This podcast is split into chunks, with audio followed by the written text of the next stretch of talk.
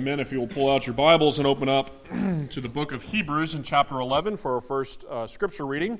Uh, our sermon text comes from the book of 1 Peter, chapter 2, uh, verses 11 and 12, where Peter instructs us to be sojourners and aliens. And Hebrews chapter 11, uh, I think, encapsulates a lot of this idea uh, for us and what it means to live the life of faith as strangers and aliens uh, in this world. So we'll read Hebrews chapter 11.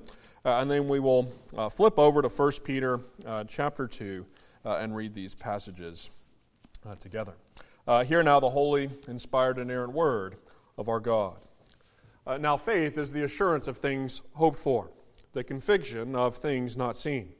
For by it people of old received their com- commendation. By faith, we understand that the universe was created by the Word of God, so that what is seen was not made out of things that are visible. By faith, Abel offered to God a more acceptable sacrifice than Cain, through which he was commended as righteous, God commending him by accepting his gifts. And through his faith, though he died, he still speaks. By faith, Enoch was taken up so that he should not see death, and he was not found because God had taken him. Now, before he was taken, he was commended as having pleased God. And without faith, it is impossible to please him. Whoever would draw near to God must believe that he exists and that he rewards those who seek him. By faith, Noah, being warned by God concerning events as yet unseen, and reverent fear, constructed an ark for the saving of his household. Uh, by this, he condemned the world and became an, an heir of the righteousness that comes by faith. By faith, Abraham obeyed when he was called to go in a place that was uh, that uh, he was to receive as an inheritance, and he went out not knowing where he was going.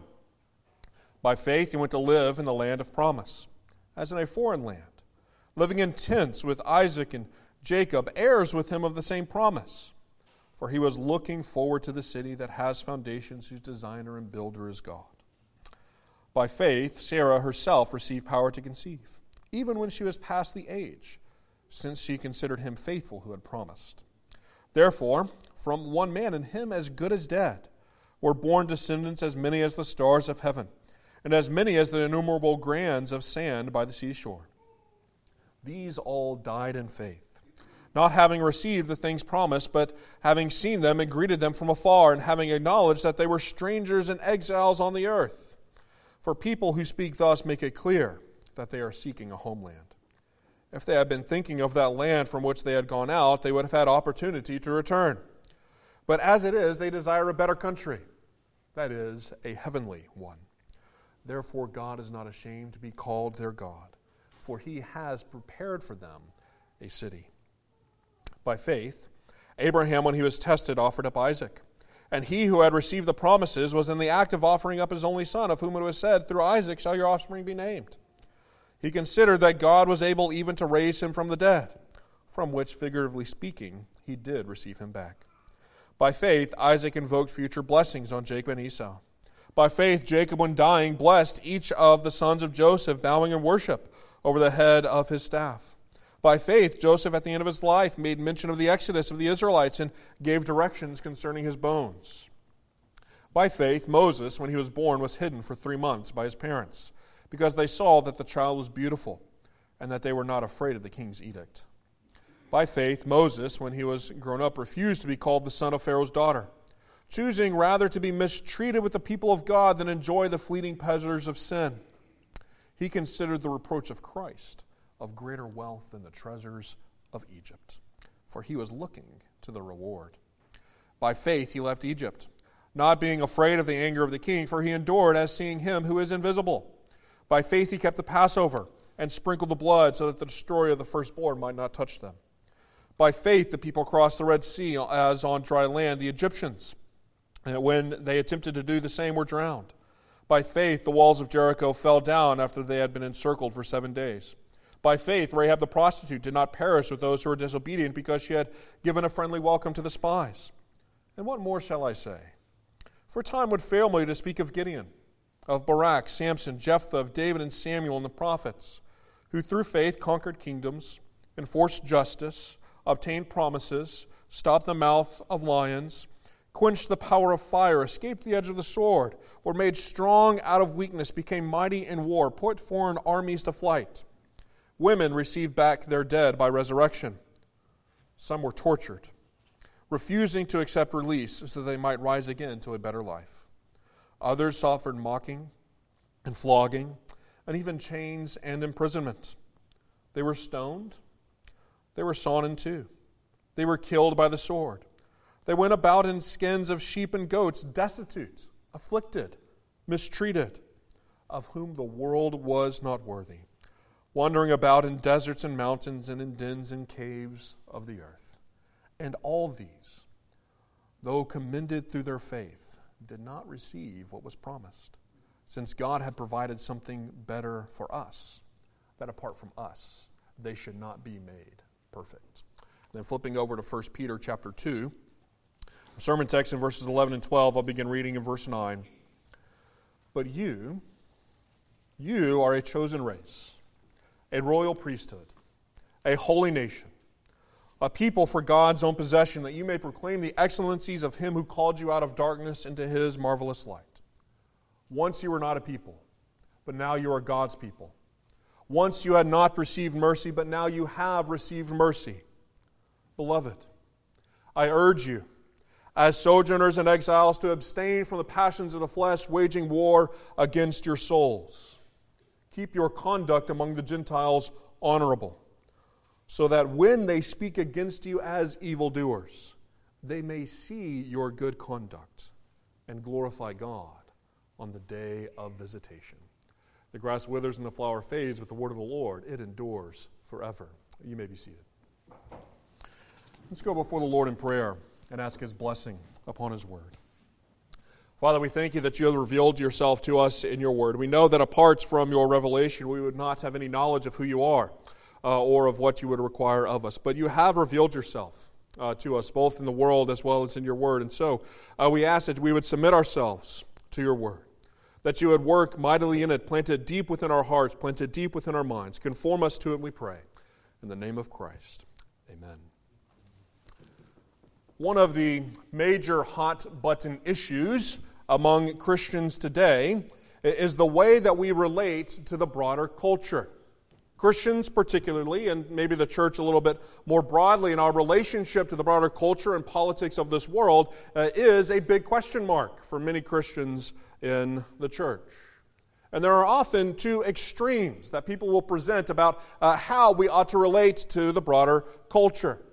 One extreme uh, is that the church is meant to be a savior of the culture, uh, that the church should see itself as a sort of a redeemer our task is to redeem cultural institutions like art and science and uh, the justice system or the government. Uh, this view has the task of the church as a redeemer of the broader world. Uh, one scholar, Richard Niebuhr, uh, in his book Christ and Culture, I think summarizes this view well when he uses the phrase Christ transforms culture. He even says that the task of the Christian and the task of the church is to, quote, make culture.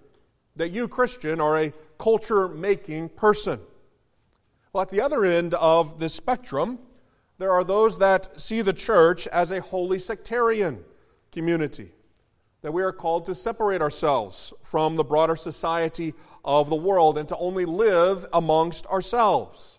That we should have separate Christian communities, separate Christian customs, separate Christian doctors and lawyers and the like. One side says we must break from society, the other that we must redeem society. And many would put these two things as our only two options, as a sort of either or scenario, and you need to place yourself somewhere on this spectrum. Well, Peter, in our passage this morning, I think takes us in a different direction takes us to consider our relationship to the world in a different way than either two of those extremes. And we need to be careful here. I don't think Peter takes us to a middle road, somewhere down the middle of these two extremes. I think he takes us to a different concept entirely in describing how we ought to relate to the broader world.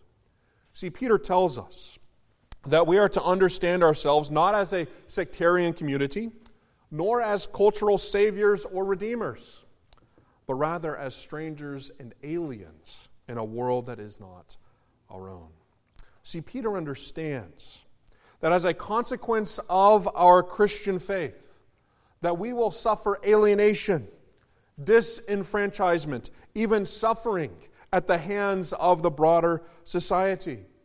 He understands that we cannot fully participate in the broader customs of the world. He understands that we're also not a sectarian people, looking for schism and isolation. But neither are we cultural revolutionaries with redemptive like qualities as we seek to make culture. Instead, what he says is that we are resident aliens, sojourners and aliens in the world who seek to live conform to God's holy will in a culture that is so often against the church and against the ethic of our God. He calls us to live in the world, but not to be of the world. We see this three parts this morning. First, in considering our identity as sojourners and exiles in verse 11. Uh, second, in his call to act honorably in the first half of verse 12. And then lastly, to consider how we are these things in a missional way at the end of verse 12. Uh, so, first, considering how we are sojourners and exiles in verse 11. Well, this paragraph in chapter 2, verses 11 and 12 is very important to both the structure as well as the theology of 1 Peter. See, from chapter 1, verse 3 through chapter 2, verse 10, Peter has largely focused on the great benefits that you have as the elect of God. How you are chosen and precious in God's sight, and how you therefore relate to God as His redeemed holy people and to one another as Christ's church, joined together and built up as a living temple in Christ, who is our chief cornerstone, as Peter outlined in chapter 2, verses 4 through 8.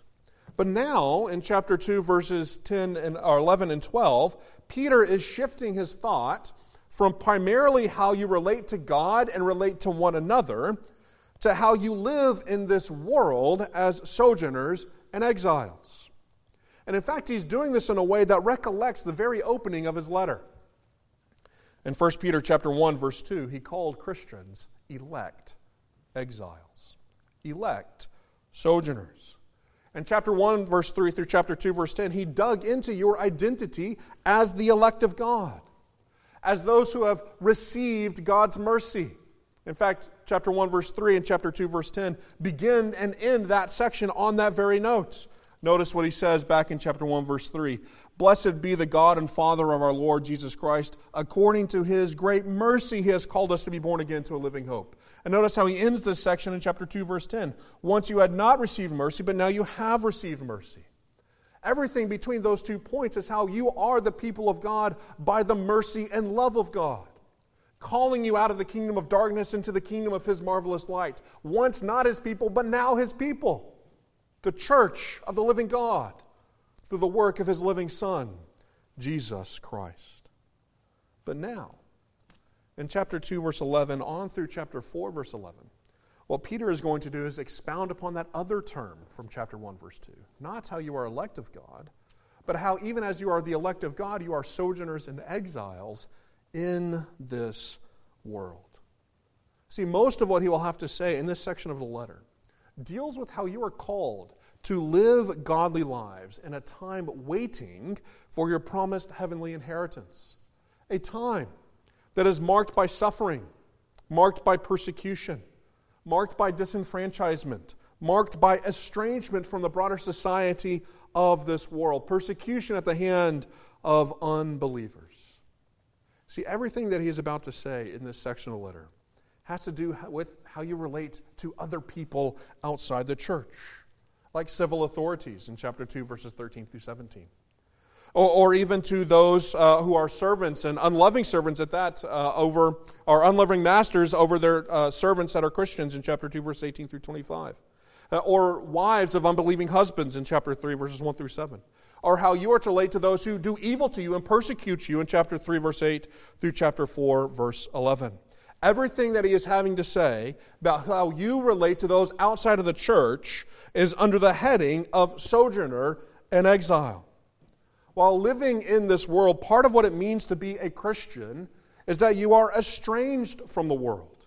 Estranged, not in the sense of an isolationist needing to create your own separate sectarian culture and community, but rather estranged from the world in terms of your faith, estranged from the world in terms of your character, and estranged from the world in terms of your hope.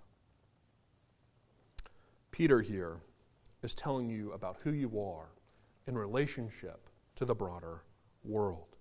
And it is a relationship of estrangement and disenfranchisement. But Peter begins his exhortation. This exhortation dealing with a very hard word of estrangement to the broader world in a very pastoral way. Notice how he begins here. He opens calling you beloved. Beloved. The very first word he wants you to hear, as, as he is about to expound upon what it means to suffer for the sake of Christ, is a word of close fellowship and endearment with himself. See, to address someone as beloved is to consider them as one who is dearly loved, who is dearly prized, who is dearly valued. A person that you have that special bond of fellowship with, that you care deeply for and long to see what is good for them in.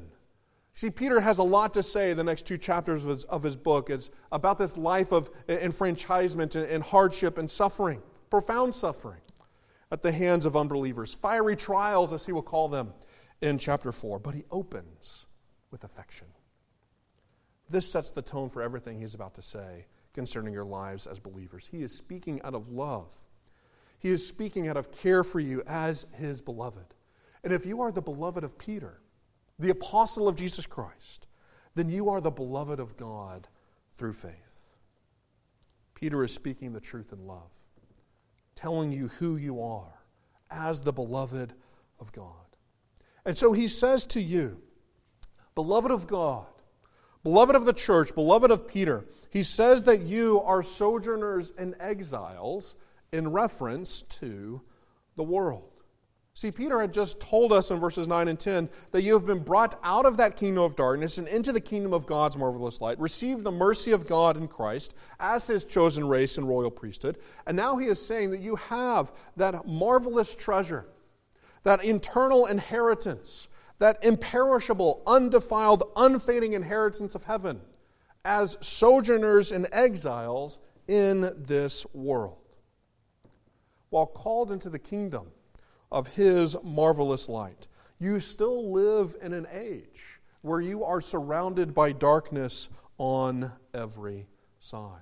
And Peter is calling you to recognize that reality about yourself. How this world is not the ultimate hope of the Christian, but rather the world to come is the ultimate hope of the Christian. You see, as sojourners, as exiles, Peter is here calling us to recognize that we have no lasting city, no lasting inheritance in this world. We need to take care, beloved, that our hopes and our desires are not enslaved to this world. Our identity as Christians is more akin to that of the patriarchs, Peter is saying. See, in fact, Peter's words here remind us of the words of Abraham as he goes into the land that is promised to him. And in Genesis chapter 23, verse 4, addresses the inhabitants of the land and says, I am an alien and a stranger among you. In fact, the only other use of the terms pilgrim and exile, like we have here in 1 Peter chapter 2, uh, verse 10, is in Hebrews 11 that we read a short while ago. Where in Hebrews chapter 11, verse 13, speaking of the patriarchs, it says, These all died in faith not having received the promise, but having seen them and greeted them from afar, and having acknowledged that they were strangers and exiles, same phrase, on the earth. See, to live this way, to have this identity, is to recognize that the society in which we live today is not the great hope of the Christian. Remember what the author of Hebrews said? Chapter 11, verse 16? To be a pilgrim and a sojourner is to desire a better country and what is that better country? It's a heavenly one. That city whose designer and builder is God. The place where God lays the foundations for his people to go and enter into Mount Zion, the heavenly city of the living God. We must learn again as Christians to realize that we are resident aliens in a foreign land. See, to be sojourners in this world means that you are citizens of the world to come. To be strangers and aliens here means that you are a citizen of the inheritance of heaven. Fact, Paul says something very similar to that in Ephesians chapter 2 verse 19, where he says you are no longer strangers and aliens, but what are you?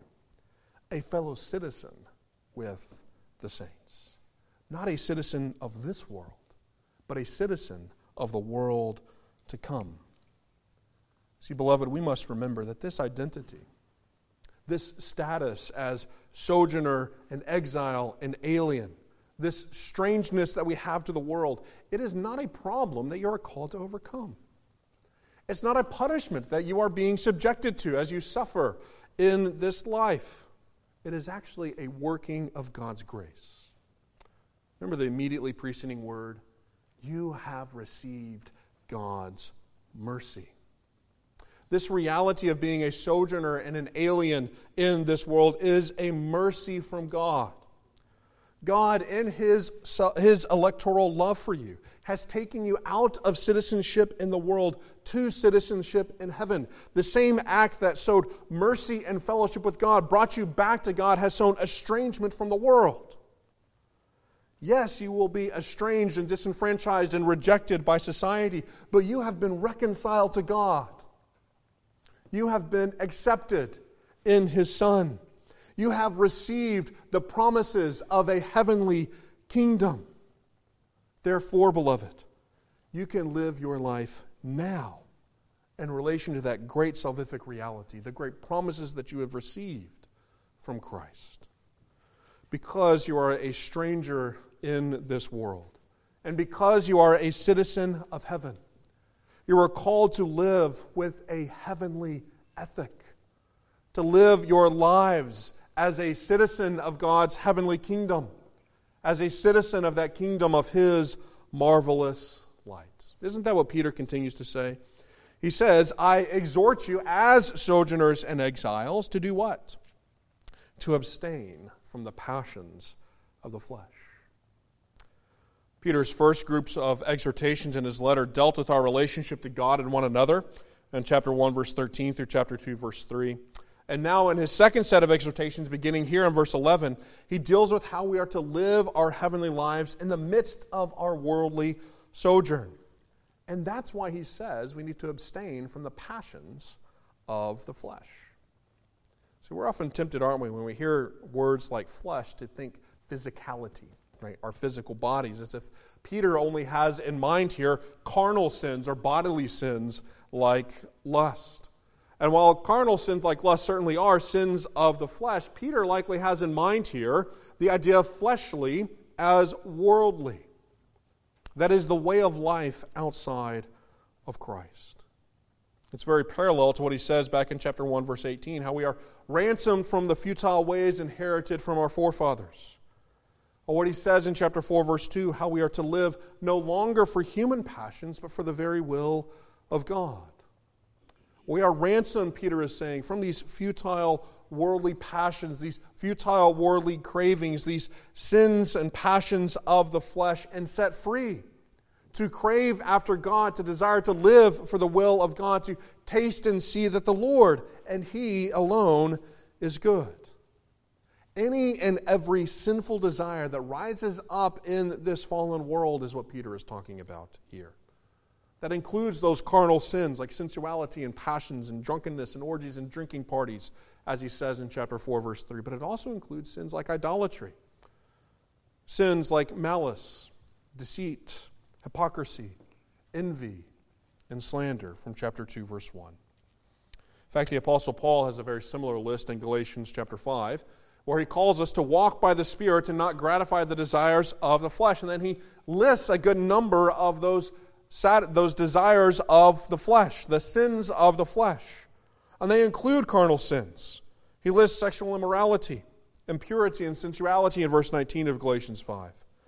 But he also continues in verses 20 and 21 to list idolatry, sorcery, enmity, strife, jealousy, fits of anger, rivalries, dissensions, divisions, envy, drunkenness, orgies, and things like these. So, what are these passions of the flesh that we are called to abstain from here? They are any vestige of sin that remains from the old man in the Christian's life. Any worldly rather than heavenly desire that crops up in your life as a Christian.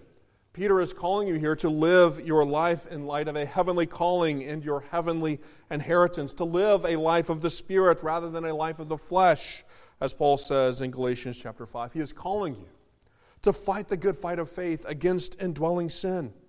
Isn't that what he says? These things, these passions of the flesh, wage war against your souls. Prepare for battle, Peter is saying. Get ready for war against your indwelling sin. Plan for it, work in it, prepare to engage in it. It's remarkable, isn't it? When we think of the broader aspects of our lives, we're more than willing to plan every single minute detail of a vacation. But when it comes to our spiritual lives, we just kind of go with the flow. Think we'll handle it whenever it comes upon us. This should not be. Prepare for war, brothers and sisters. Arm yourselves with the sword of the Spirit Memorize the Word of God. Be ready to, to slay these passions of the flesh that wage war against your soul. Pray to God. Lay out your heart before Him. Confess your sins, as we did a short while ago. Go to your brothers and sisters and let them work with you in that process of sanctification to die more to sin and live more to Christ. these passions of the flesh, these worldly desires, creep up from our indwelling sin within us and seek to lay us bare, to mute our confession, to, to dull our faith. But as sojourners, as exiles, awaiting our heavenly home, Peter says, you are to take that fight seriously. These worldly passions, they are not making a half hearted suggestion. It's not like that little cartoon devil sitting upon your shoulder trying to coax you into sin. It is warfare against your soul. Fight the good fight of faith. Wage war against your indwelling sin. Kill the misdeeds of the flesh, like Paul says in Romans chapter 8. He says, If you live according to the flesh, you will die, but if by the Spirit you put to death the misdeeds of the body, you will live. Or in Colossians chapter 3 verse 5, put to death therefore whatever is earthly in you. See, we're often tempted, aren't we? When we think of sin and our relationship to the world, to see it as something outside of us. The temptations and all these things crop up from the broader world, but see what Peter or Paul said there. Put to death what is earthly in you. That indwelling sin that wages war against your soul. Snuff it out. Instead, fan into flames the love of God that you have heard of in His Word. But as you wage this war, as you fight this good fight of the faith, know this. We are called to put to death that indwelling sin as those who have already received the mercy of faith who have already been made alive and healed by the work of Christ. Peter, in fact, will say in just a few verses that Christ has himself borne our sins on the body of the tree that we might die to sin and live to righteousness, and by his wounds you have been, do you see the past, have been healed. See, in his death, our own sinful nature was crucified with Christ. Peter is not calling you to a losing battle, he is calling you to a battle that has already been won. It is not a war for your soul, it is a war against your soul. Your soul has already been won in Christ. Our indwelling sin, this fight we are to have, can cause us to have this shame in our spiritual lives where we don't want to gather with Christ's people, where we don't want to confess our sin before Him. And Peter is saying here by taking our fight against sin seriously, we confess it to God, we submit to His church, and we long to be more like Christ. Do not let the shame of sin drive you away from the fight of faith. Rest in the one who has redeemed you. Rest in the one who has broken the reign of sin in your life. Rest in the one, as Peter will say, who is the good shepherd of your soul, and know that he loves you, care for, cares for you, and works to restore you. It is only by resting in Christ that this war is won. It's only by resting in Christ that we can wage this war. And it's also in Christ that this war will be brought to an end as we will be brought into our heavenly inheritance. But more than just calling us to abstain and fight against those sinful desires, to kill the misdeeds of the flesh, Peter also calls us at the beginning of verse 12, doesn't he, to honorable living. The negative of what you're to fight against in verse 11 has a positive side in verse 12. You must, he continues here, keep your conduct among the Gentiles honorable. And most likely, what Peter is saying here in verse 12 is that the way you are to abstain from those sinful desires of the flesh is you do it by keeping your conduct pure among the Gentiles. And that he would speak of it this way, I think, is quite informative. See, we're often tempted, aren't we, when we say things like abstain from the passions of the flesh, to approach it in a sort of monkish like way. That we are simply to, to sit there and to, to reflect upon who we are, to reflect upon our sin, and not do anything at all. But that's not Peter's instruction. Peter's instruction is that the way you're to abstain from the passions of the flesh is that you are to actively pursue righteousness in Christ. Pursue godly conduct in accordance with God's instructions. In fact, the current term conduct used here is very important in the letter uh, that Peter is writing. Uh, in fact, two thirds of all the uses of this term in the New Testament occur here in 1st and 2nd Peter. But the first use of it is in chapter 1, verse 15, where Peter calls you to have a conduct saying this As he who called you is holy, you also be holy in all your conduct.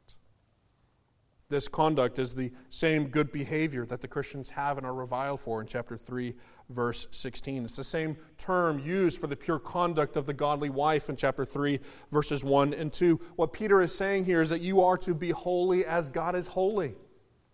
This honorable conduct is reflecting the holiness of God in your ethical lives. And actually, if we give it a literal translation, Peter says here that you are to have a beautiful conduct among the Gentiles. Christians should live a life that has that mark of God's holy character upon it, seeking to be holy as He is holy, and therefore show the beauty of God's holiness and their character among the inhabitants of the world. See, I think it's significant that the first commandment that Peter gives in his letter deals with your holy conduct. And now, as he's beginning his next section of commandments, he begins the exact same way to talk about having this beautiful conduct, this beautiful way of life. And the beautiful life, Peter says, is the holy life. Living a holy life in a world so marred and tainted by sin that even unbelievers can't help but see the beauty of holiness. That's a pretty good evaluation of what the beautiful life is, isn't it? See, to live the beautiful life is not what the world would have you believe. The world would have you believe that it means having the nicest house or car. It, it would have you believe that it means everything needs to go smoothly or right in your life. It means that you need to have a glamorous career. It means that you uh, need to have the, the most uh, dressed or best dressed children and so on and so forth. But that's not the beautiful life. The beautiful life is a life of trusting and resting in Christ the beautiful life is having your character modeled after the character of your Lord. The beautiful life is in whatever circumstances you find yourself in, you pursue holiness and righteousness and humility. See, this heading is very significant for everything Peter's about to say in his letter. He's about to address how you live this beautiful life in relationship to those who have authority over you in the broader world even those who are dishonorable. It deals with how you are to relate to those who mistreat you in chapter 2, verses 18 through 23. It deals with unbelievers that have close relationships with you in chapter 3, verses 1 through 7. And it deals with those that even hate you in chapter 3, verse 8 through chapter 4, verse 11. Peter is calling you to live a humble and righteous life before those who are outside the church.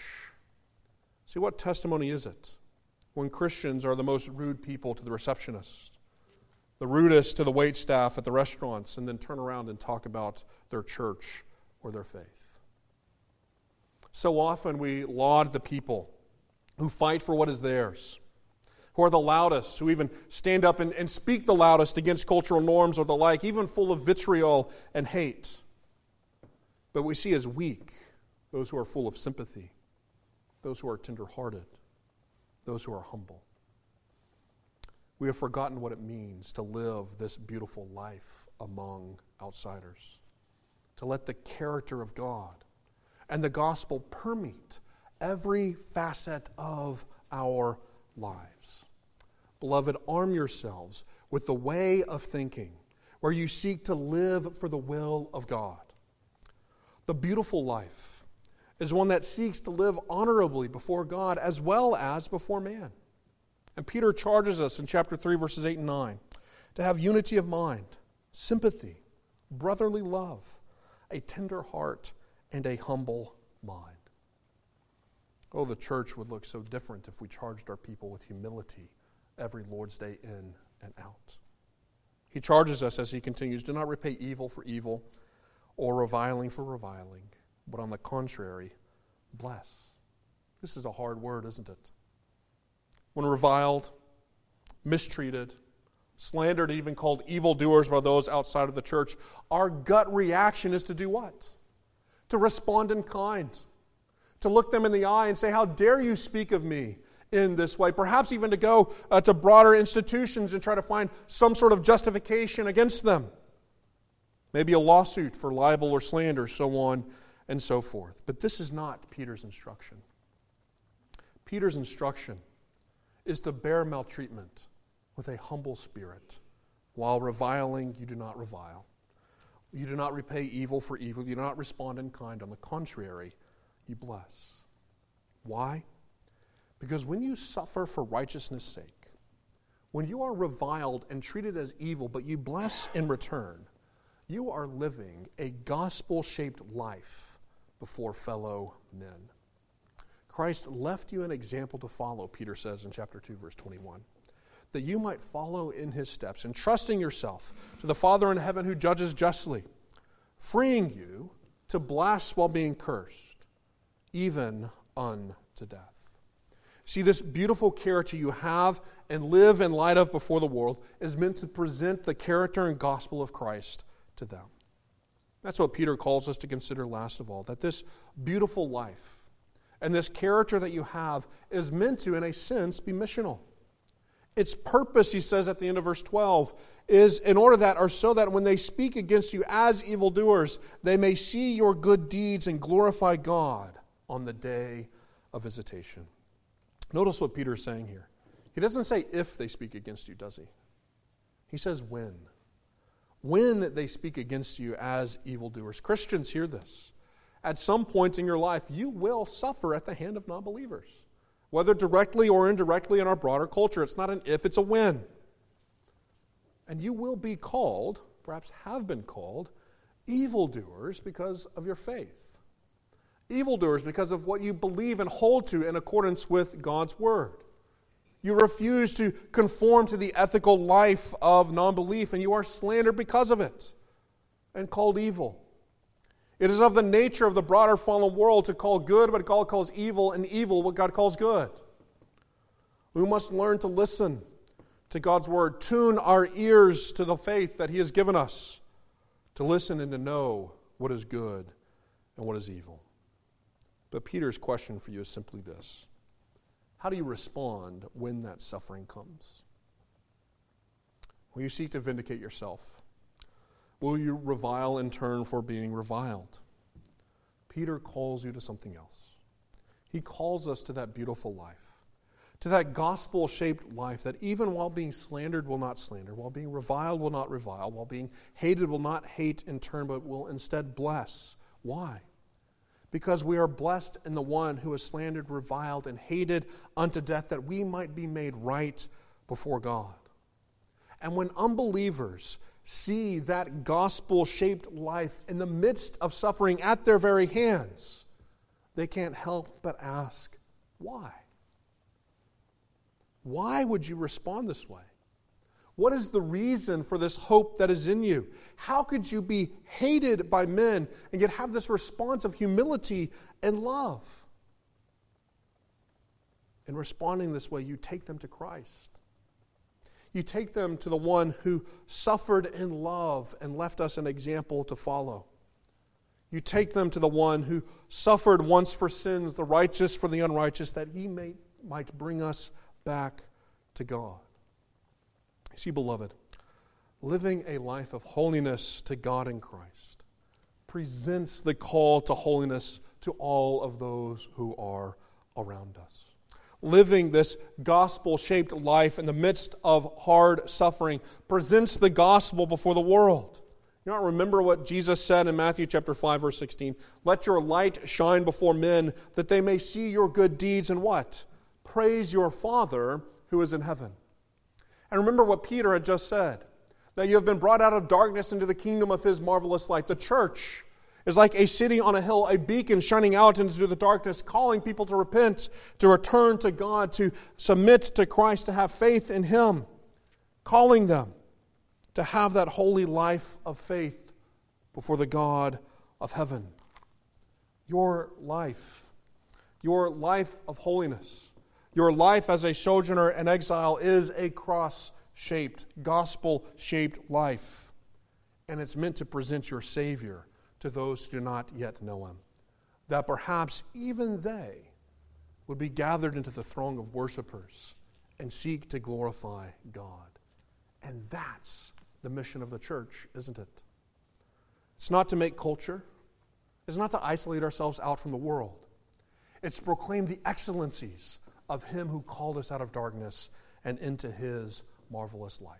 Because when we're living our lives this way, we are living in light of the great hope of heaven that He has provided for us all in Christ. We are looking to that day of visitation, that day of vindication, will all will be made right. This time when our age of sojourning and exile and wilderness wandering will be brought to an end, and we will instead be inhabitants of that heavenly kingdom. Beloved, look to that day. Trust in the work of God that He will bring you through this time of sojourning and wandering, going through this wilderness of the world, that He will bless you, that He will keep you, and He will bring you into His eternal kingdom. For to Him is the dominion forever and ever. Amen. Let's pray together.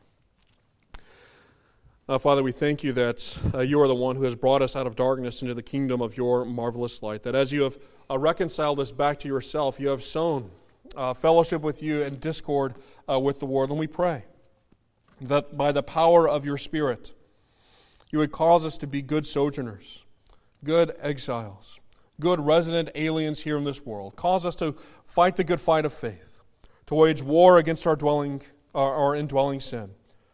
Keep our conduct pure, Lord. Cause us to live that beautiful life of holiness and righteousness, and to bear the cross of suffering well. We pray this in the name of our Lord Jesus Christ. Amen.